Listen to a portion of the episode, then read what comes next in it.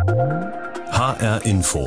Netzwelt. Im Osten der Ukraine rollen wieder Panzer, da fliegen Raketen, sterben Menschen. Aus dem verbalen Säbelrasseln der vergangenen Monate und Jahre ist ein Krieg geworden. Der Konflikt wird aber nicht nur auf dem Schlachtfeld mit allerlei klassischem Kriegsgerät ausgetragen. Es gibt auch eine zweite Ebene und die interessiert uns heute in HR Info Netzwelt. Und das Stichwort heißt Cyberwar, digitale Waffen als Mittel der Konfliktauslösung und Konfliktlösung. Der Krieg im Cyberspace, die virtuellen Scharmützel, das, was sich digital abspielt, was im Netz passiert und was die Kontrahenten da treiben, nicht nur in der Ukraine oder in Russland, sondern weltweit. Cyberwar, der Krieg im Netz, das ist unser Thema heute in HR Info Netzwelt mit Udo Langenohl und Roman Warschauer. Dem aktuellen Konflikt zwischen der Ukraine und Russland geht ja eine lange Geschichte voraus und da ist auch längst das Netz zum Schauplatz virtueller und aggressiver Auseinandersetzungen geworden. Genau. Vor sechs Jahren nämlich äh, beispielsweise zogen Hacker weiten Teilen der Ukraine den Stecker. Sie legten das Stromnetz lahm und woher dieser Angriff gekommen ist, das ist nie ganz geklärt worden. Aber der Verdacht, dass es vielleicht russische Hacker, russische Akteure waren, der liegt ziemlich nah. Naja, aber wir wollen jetzt heute hier gar nicht über diesen Krieg in der Ukraine reden. Die Geschehnisse dort sind für uns vielmehr Anlass, über virtuelle Angriffe und digitale Kriegsführung ganz generell zu sprechen, über die Gefahren und die Abwehr. Dabei vermeiden wir ganz bewusst die Einordnung der Akteure in Gut und Böse. Genau, und dabei hilft uns Jürgen Schmidt. Er ist leitender Redakteur von Heiße Security und IT-Sicherheit ist eines seiner Kernthemen, denen er sich als Journalist widmet. Wir haben uns vor dieser Sendung übrigens darauf verständigt, beim Du zu bleiben, denn wir kennen uns. Jürgen, Cyberwar, das ist so ein ziemlich strapazierter Begriff. Für die einen gehört da irgendwie alles dazu, was wir als Hackerangriff kennen oder was mit Viren und Trojanern im Netz täglich passiert. Andere fassen den Begriff sehr viel enger. Wie ordnest du denn Cyberwar ein? Was fällt für dich darunter? Ich persönlich bin tatsächlich ein Freund davon, den Begriff vergleichsweise eng zu fassen. Das heißt, den tatsächlich auf echten Krieg als Kontext zu begrenzen. Also zum Beispiel, wenn eine der Kriegsparteien versucht, die äh, im Rahmen einer kriegerischen Auseinandersetzung den anderen zu stören mhm. bei seiner Kommunikation, Informationsbeschaffung, dessen Möglichkeiten auf dem Schlachtfeld Truppen zu organisieren oder die Bewegungen des Gegners zu beobachten. Darüber hinaus Aktivitäten, die unter Umständen strategische Ziele im Rahmen einer solchen Auseinandersetzung angreifen. Also der schon erwähnte Blackout, der ja nicht aus heiterem Himmel kam, sondern im Rahmen einer kriegerischen Auseinandersetzung zwischen Russland und der mhm. Ukraine stattfand, den würde ich durchaus auch als Teil eine, einer Cyberkriegsführung, also als Cyberwar bezeichnen. Herkömmliche Spionage hingegen und ähnliche Aktivitäten würde ich da eher rauslassen. Mhm, also gehört zum Beispiel auch dazu, wenn Funknetze gestört werden, großflächig oder ähm, GPS-Anwendungen, ist das auch schon äh, darunter zu rubrizieren oder ist das dann eher was Analoges? Das würde ich durchaus im Rahmen einer kriegerischen Auseinandersetzung, wenn man die, die Fähigkeiten zur Kommunikation und die äh, digitale Infrastruktur mhm. des Gegners stört, würde ich als Cyberkriegsführung mit subsumieren. Hm, ist es denn auch schon Cyberwar, wenn die Drohne jetzt mal Islamisten tötet? Das passiert ja auch immer mal wieder. Oder ist es äh, Cyberwar erst dann, wenn die Drohne das zum Beispiel mit KI macht, mit künstlicher Intelligenz, mit Algorithmen, wenn sie autonom unterwegs ist? Also in allererster Linie ist das aus meiner Sicht erstmal Mord. Mhm, also wenn äh. Mhm. jemand als Islamist äh, mit einer Drohne quasi hingerichtet wird und man dabei auch noch äh, Kollateralschäden von anderen Leuten, die drumherum stehen, mit in äh, Kauf nimmt, dann ist das erstmal Mord. Im Krieg, in einem echten, erklärten Krieg zwischen Staaten gelten da andere Regeln, mhm. wenn es sich um Kombattanten handelt, also Angehörige des Militärs. Aber die Frage, wie, welche Rolle da jetzt das Cyber, also die, Digitalisierung spielt, äh, ist da aus meiner Sicht sehr, sehr untergeordnet. Die primäre Frage, mit der wir uns da beschäftigen sollten, ist tatsächlich aus meiner Sicht, was dürfen Staaten mit ihren Fähigkeiten tatsächlich und ähm, mit einer Drohne Menschen zu töten, halte ich für eine sehr bedenkliche Sache. Ich glaube, auf dieses Thema, was dürfen Staaten auch in diesem Cyberkrieg, mhm. da kommen wir später auch noch mal intensiver drauf. Ähm, wenn die Akteure, wenn es um zwischenstaatliche Auseinandersetzungen geht, wen haben denn die Akteure da in der Regel im Fokus? Ist das dann stets eben auf der anderen Seite auch äh, das Militär oder fallen da vielleicht tatsächlich auch Privatpersonen drunter? Also könnten da du und ich genauso Opfer des Cyberwars werden? Ja, genau da in diesem Bereich gibt es im Moment sehr, sehr bedenkliche äh, Entwicklungen. Denn primär waren die Ziele klassischerweise schon äh, so im militärischen Bereich angesiedelt oder zumindest in dem Umfeld von Militär.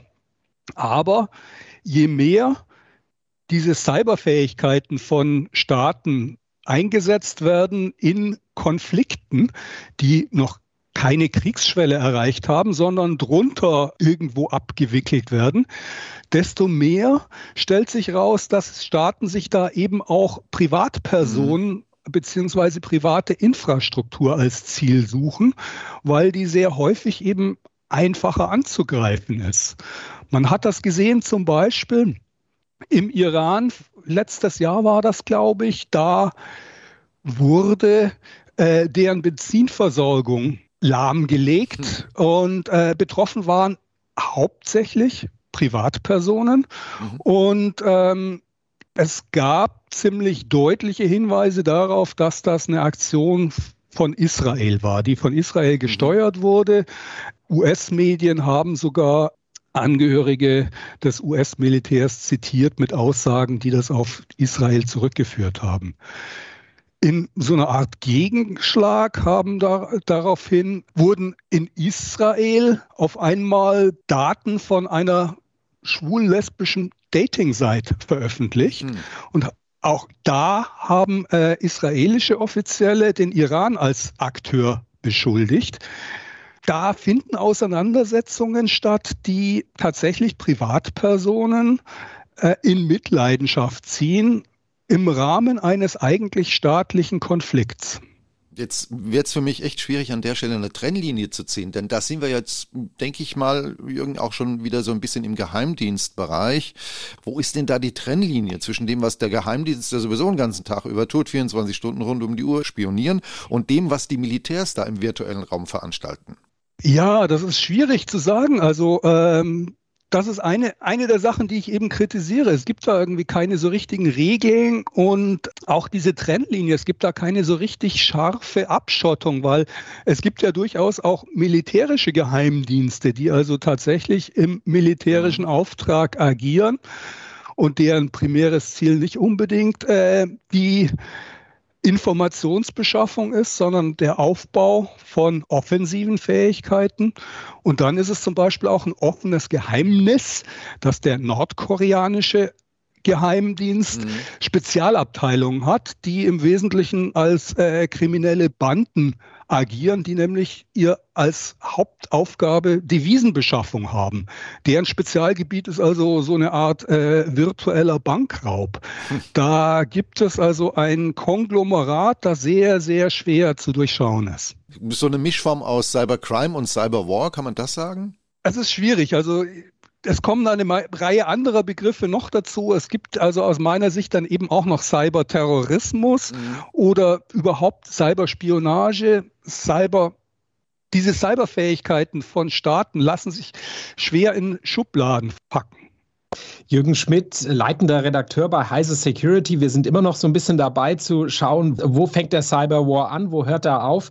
Eine kritische Infrastruktur eines Landes, das ist am Ende ja auch die Wirtschaft, das sind Unternehmen, ähm, zum Beispiel Betriebsspionage, Patente entwenden oder vielleicht auch Produktionen lahmlegen. Ist das dann Cyberwar oder nicht, nach deiner Definition? Also wenn das Cyberwar wäre, dann würde sich England im Krieg mit Belgien befinden.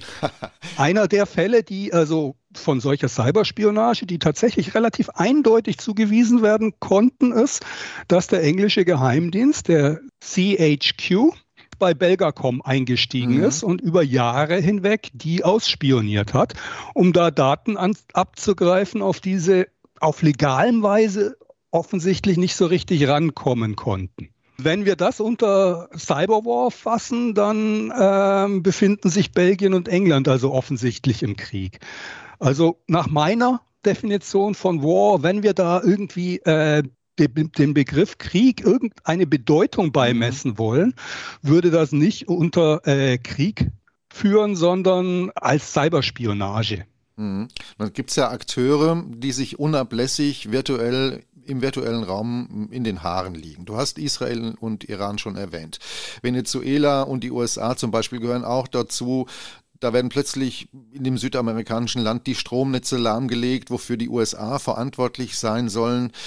Das ist immer noch diese Trennlinie. Aber was steckt grundsätzlich dahinter? Werden da sozusagen im äh, sagen wir mal, im, im, digitalen Raum letztlich Vorbereitungen getroffen für eine analoge Auseinandersetzung oder ist das viel zu weit gefasst? Ich glaube, dass das nicht immer so äh, direkt als eine kausale Kette gesehen wird, dass also solche Aktivitäten als Vorbereitung für einen Krieg gesehen werden, sondern eher als Erweiterung der Möglichkeiten des Aktionsspektrums, mhm. das äh, ein Staat hat, seine Interessen im Zweifelsfall auch aggressiv gegenüber anderen durchzusetzen oder voranzubringen. Und ein besonderes Merkmal von solchen Cyberaktivitäten ist, dass es schwerfällt, die tatsächlich eindeutig zuzuordnen. Das heißt nicht, dass das gar nicht geht, aber es ist zumindest in vielen Fällen mhm. schwieriger, als wenn man real Täter vor Ort hat, die man dingfest machen kann, die man überführen kann anhand von eindeutigen Beweisen der Smoking Gun sozusagen. Das ist also ein wesentlicher Punkt, der die Attraktivität von solchen Cyberaktivitäten ausmacht, dass man eben Dinge tun kann, die man danach sehr glaubhaft abstreiten kann. Ich würde an dieser Stelle gern auch noch mal intensiver auf die Technik schauen, auf die Wege, die sozusagen virtuell beschritten werden, um solche Angriffe durchzuführen. Hier in HR Info Netzwelt hat uns vor vielen Jahren mal ein IT-Sicherheitsexperte gesagt, kritische Infrastruktur, die gehört nicht an öffentliche Netze, die muss grundsätzlich abgekoppelt sein. Also die Rechner der Leitwarte des staatlichen E-Werks zum Beispiel, die dürfen keinen Zugang zum Internet haben. Ist das noch so ähm, oder sind die mittlerweile alle vernetzt, beziehungsweise wenn sie eben nicht angeschlossen sind, wie kommen denn dann die Angriffe trotzdem zustande? Also das ist eine sehr idealisierte Vorstellung und eher ein Wunschtraum als tatsächlich Realität. Mittlerweile ist es so, dass sehr große Teile der kritischen Infrastruktur zum Teil auch selber schon digitalisiert sind und dass es eben Brücken gibt zwischen diesen Netzen, in denen tatsächlich Operations stattfinden, also irgendwelche kritischen Systeme gesteuert werden und äh, den zum Beispiel Büro- und Verwaltungsnetzen der äh, entsprechenden Firmen, die das betreiben. Also hier in Deutschland zum Beispiel hat ein Hacker im Auftrag eines Stromnetzbetreibers, eines Kraftwerkbetreibers, mhm. es geschafft, in einem Tagungsraum sich in dessen Office-Netzwerk einzuhacken hat sich in diesem Office-Netzwerk danach ein Stückchen ausbreiten können und dem ist es tatsächlich gelungen, dann einen Übergang zu dem eigentlichen Operations-Netzwerk zu finden und über diesen Übergang dann irgendwann auch tatsächlich seine virtuellen Finger an Steuerungsknöpfe zu bekommen. An der Stelle hat er aufgehört, weil da hat er seinen Punkt demonstriert. Das mhm. war die Absprache. Aber es war auch hier in Deutschland einem Hacker möglich, in ein solches Kraftwerk einzudringen und dort die Kontrolle zu übernehmen. Und das komplett virtuell. Hm, kann das auch sozusagen mit den Herzstücken der weltweiten Vernetzung passieren? Ich denke dann in DKIX in Frankfurt, diesen gigantischen, diesen großen Datenknoten oder große Cloud-Farmen, wo Unmengen sensibler Daten rumliegen. Können die auch das Ziel militärisch geführter Cyberangriffe sein? Und wenn ja, mit welchem Ziel und welchen Mitteln? Wie kommen die Leute da rein? Also ich glaube, Angriffe auf das DZIX und ähnliche Austauschknoten und auch äh, große Cloud-Infrastrukturdienste finden statt, finden schon heute statt. Das primäre Ziel ist aber nicht unbedingt die auszuschalten und lahmzulegen, sondern dort eben äh, Informationen abzugreifen oder Zugang zu äh, Dingen zu bekommen, auf die man sonst keinen Zugang hätte. Das ist die primäre Motivation. Im Rahmen einer kriegerischen Auseinandersetzung wäre das im Prinzip auch denkbar. Aber da wäre es halt wahrscheinlich sogar äh, einfacher, da ein entsprechendes Kommando loszuschicken oder eine Rakete drauf zu werfen, äh, als da einen Cyberangriff durchzuführen. Die primäre Gefährdung, die wir da im Moment sehen, ist, dass tatsächlich in solche Infrastruktur eingebrochen wird und äh, damit Informationen gestohlen werden, Manipulationen vorgenommen werden, unter Umständen auch Daten gefälscht werden und ähnliche mhm. Dinge. Jetzt haben wir über zum Beispiel E-Werke gesprochen, wir haben hier über Internetknoten gesprochen, aber wie sieht es denn bei den Militärs selbst aus? Äh, kann man das irgendwie einschätzen, wie gut sich das Militär selbst gegen Cyberangriffe schützen kann und schützt? Äh, oder gibt es da auch die Schlupflöcher, Stichwort der, der USB-Stick, der reingeschmuggelt wird und dann ähm, damit Tür und Tor geöffnet wird? Du hast es ja schon erwähnt, solche Dinge sind schon in der Vergangenheit passiert, sie passieren weiter. Und darüber hinaus gibt es natürlich in solchen Szenarien immer auch das, den Angriffsvektor eines, eines Innentäters, das heißt also die Möglichkeit, mhm. unter Umständen eben dort Leute in irgendeiner Weise zur Mitarbeit zu bewegen, also zum Beispiel, weil man sie erpresst, entsprechendes Material gegen sie in der Hand hat und äh, sie dann zwingt, ihr Passwort herauszugeben, einen Zugang zu öffnen oder ähnliches. Also auch militärische Infrastruktur ist vor Angriffen im Cyberspace keineswegs gefeit. Hier ist H-Info Netzwelt. Cyberwar, der Krieg im Netz ist unser Thema heute. Wir sprechen mit Jürgen Schmidt. Er ist leitender Redakteur von Heise Security. US-Präsident Joe Biden hat im vergangenen Sommer gesagt, ein groß angelegter Hackerangriff auf einen Staat kann aus einem virtuellen, schnell einen analogen, einen ganz klassischen Krieg machen. Die Gefahr sei größer denn je, denn weltweit würden Militärs richtig viel Geld in die Hand nehmen und gute Leute für den Cyberwar trainieren. Zitat, wenn wir in einem echten Krieg mit einer Großmacht landen, dann als Folge eines Cyberangriffs von großer Tragweite. Das waren seine Worte. Hat er recht mit seiner Befürchtung? Naja, das ist eine sehr amerikanische Sicht der Dinge, die äh, mhm. erstmal sehr weit weg von äh, diesen Großmächten sind, also physisch weit weg, so dass eine physische Bedrohung weitgehend ausgeschlossen werden kann aus ihrer Sicht. Aber wie realistisch das ist, äh, beobachten wir im Moment, wo also äh, Russland in der Ukraine aktiv wird. Also da war nicht Cyberwar der Hintergrund mhm. und Cyberaktivitäten. Was aber Biden meiner Ansicht nach richtigerweise versucht hat, in diesem Szenario ist, rote Linien einzuziehen für die Aktivitäten mhm. von Staaten im Cyberspace. Nämlich, es ist im Rahmen von Cyberaktivitäten ja durchaus denkbar, kritische Infrastruktur in einer Form, Art und mhm. Weise anzugreifen, dass es nicht nur zu Geldschäden kommt, sondern auch zu massiven Opfern, Todesfällen. Mhm.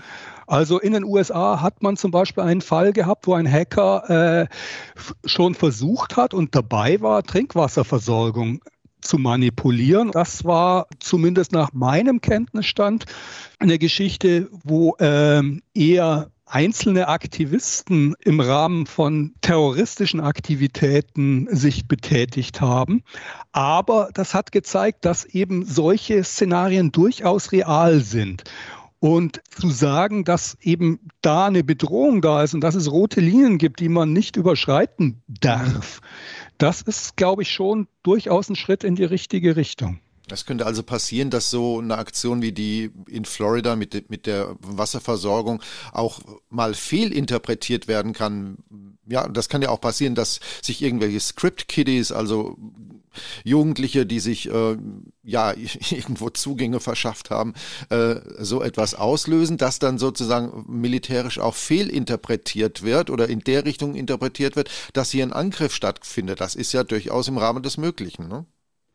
äh, im Rahmen des Möglichen sind immer sehr viele Dinge ja, und ähm, ich bin da immer ein bisschen vorsichtig, da jetzt äh, alle, alle möglichen Szenarien als große Gefahr an die Wand zu malen. Also ich habe zumindest die Hoffnung, die Hoffnung dass es äh, da durchaus besonnene Köpfe gibt, die im Zweifelsfall, bevor sie auf irgendwelche roten Knöpfe äh, drücken, die dann äh, Atomraketen losschicken, äh, nochmal drüber nachdenken, ob das tatsächlich eine realistische Einschätzung der, der Situation ist. Aber vielleicht bin ich da ja auch Optimist. Jürgen, du hattest es eben schon ein paar Mal angedeutet und du hattest auch vor wenigen Wochen in einem Kommentar bei Heise Security geschrieben, wir brauchen dringender denn je eine internationale Konvention über die Grenzen staatlicher Operationen im Cyberspace. Kannst du mal erklären, was damit gemeint ist? Also so eine Art Hager Landkriegsordnung für den virtuellen Raum? Also, das sollte ich vorab sagen, ich bin kein Völkerrechtsexperte. Mhm. Von daher, äh, ich bin eher ein Techie, aber ich beobachte, dass eben Aktionen, Aktivitäten von Staaten im Cyberspace im Moment in einem weitgehend rechtsfreien, unregulierten Raum mhm. stattfinden und dass da tatsächlich Grenzverletzungen stattfinden, die ich für sehr bedenklich finde. Für herkömmliche Kriege gibt es ebenso Dinge wie die Hager Landkriegsordnung und die Genfer Konvention, wo eben zum Beispiel Aktionen im Rahmen einer militärischen Auseinandersetzung gegen zivile Ziele verurteilt werden.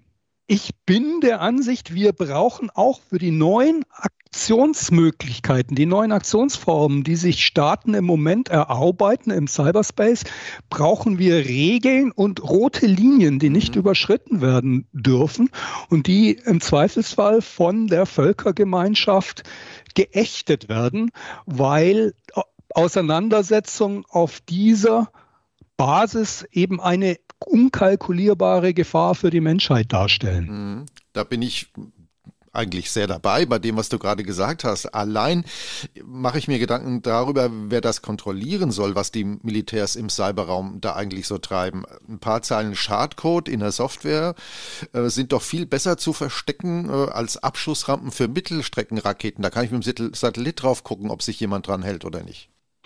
Ich gebe dir recht, das ist keine leichte Aufgabe, aber es ist ja nicht so, dass dass da gar nichts geht. Also wir haben gerade in diesem Bereich der Zuordnung von solchen Cyberaktivitäten, im Bereich der Attribution nennt sich das, deutliche Fortschritte gemacht. Also das ist mehr als nur Stochern im Nebel. Das ist mittlerweile so weit, dass es zum, auch schon einzelne Gerichtsverfahren gab, in denen ein herkömmliches Gericht aufgrund der vorgelegten Beweise zu dem Schluss kam, dass man eine Person verurteilen kann aufgrund dieser vorgelegten Beweise in einem rechtsstaatlichen Verfahren. Da wurde ein Angehöriger des russischen Militärgeheimdienstes vor einem amerikanischen Gericht verurteilt das hat schon mal eine andere Qualität, als wir vermuten, da ist irgendwer. Ich sage nicht, dass das alles perfekt ist, dass das einfach ist, aber es gibt mittlerweile durchaus Werkzeuge und Methoden, wie man solche Zuweisungen durchführen kann. Und da müssen wir einfach auch besser werden, um da solche Kontrollen installieren zu können was mir halt wichtig ist, was, was ich jetzt gar nicht so explizit ausgesprochen habe, mhm. ist, dass also ähm, sehr viel in dieser Diskussion um Cyberwar ja eigentlich mehr so Nomenklatur ist. Das heißt also, man sich sehr viel daran abarbeitet, ist das jetzt Krieg oder ist das, fällt das unter diesen Begriff mhm. Cyberwar oder nicht? Ich denke, dass, dass es eigentlich wichtiger ist, das gesamte Spektrum von Aktivitäten von Staaten im Cyberspace äh, im Auge zu behalten, egal ob das jetzt unter Krieg einsortiert wird oder nicht. Und äh, da Regeln zu finden. Wir haben mit Jürgen Schmidt gesprochen. Er ist leitender Redakteur von Heise Security und er sagt, die internationale Gemeinschaft braucht dringender denn je eine internationale Konvention über die Grenzen staatlicher Operationen im Cyberspace. Ja, es muss Regeln geben, sagt er, auf die sich alle einigen, explizite Verbote bestimmter Aktivitäten im Cyberspace und die Ächtung digitaler Brunnenvergifter im Netz. Die Frage ist dann allerdings, wer soll das eigentlich kontrollieren? Wie sollen Verstöße geahndet werden? Das erste Opfer des Krieges ist immer die Wahrheit. Das gilt auch für den Cyberwar, den Krieg im Netz. Und dass der mit allen Mitteln geführt wird, erleben wir in diesen Tagen. Das war HR Info Netzwelt mit Roman Warschauer und Udo Langenohl. Uns gibt's überall da, wo es Podcasts gibt und linear im Radio bei HR Info. Bleiben Sie neugierig.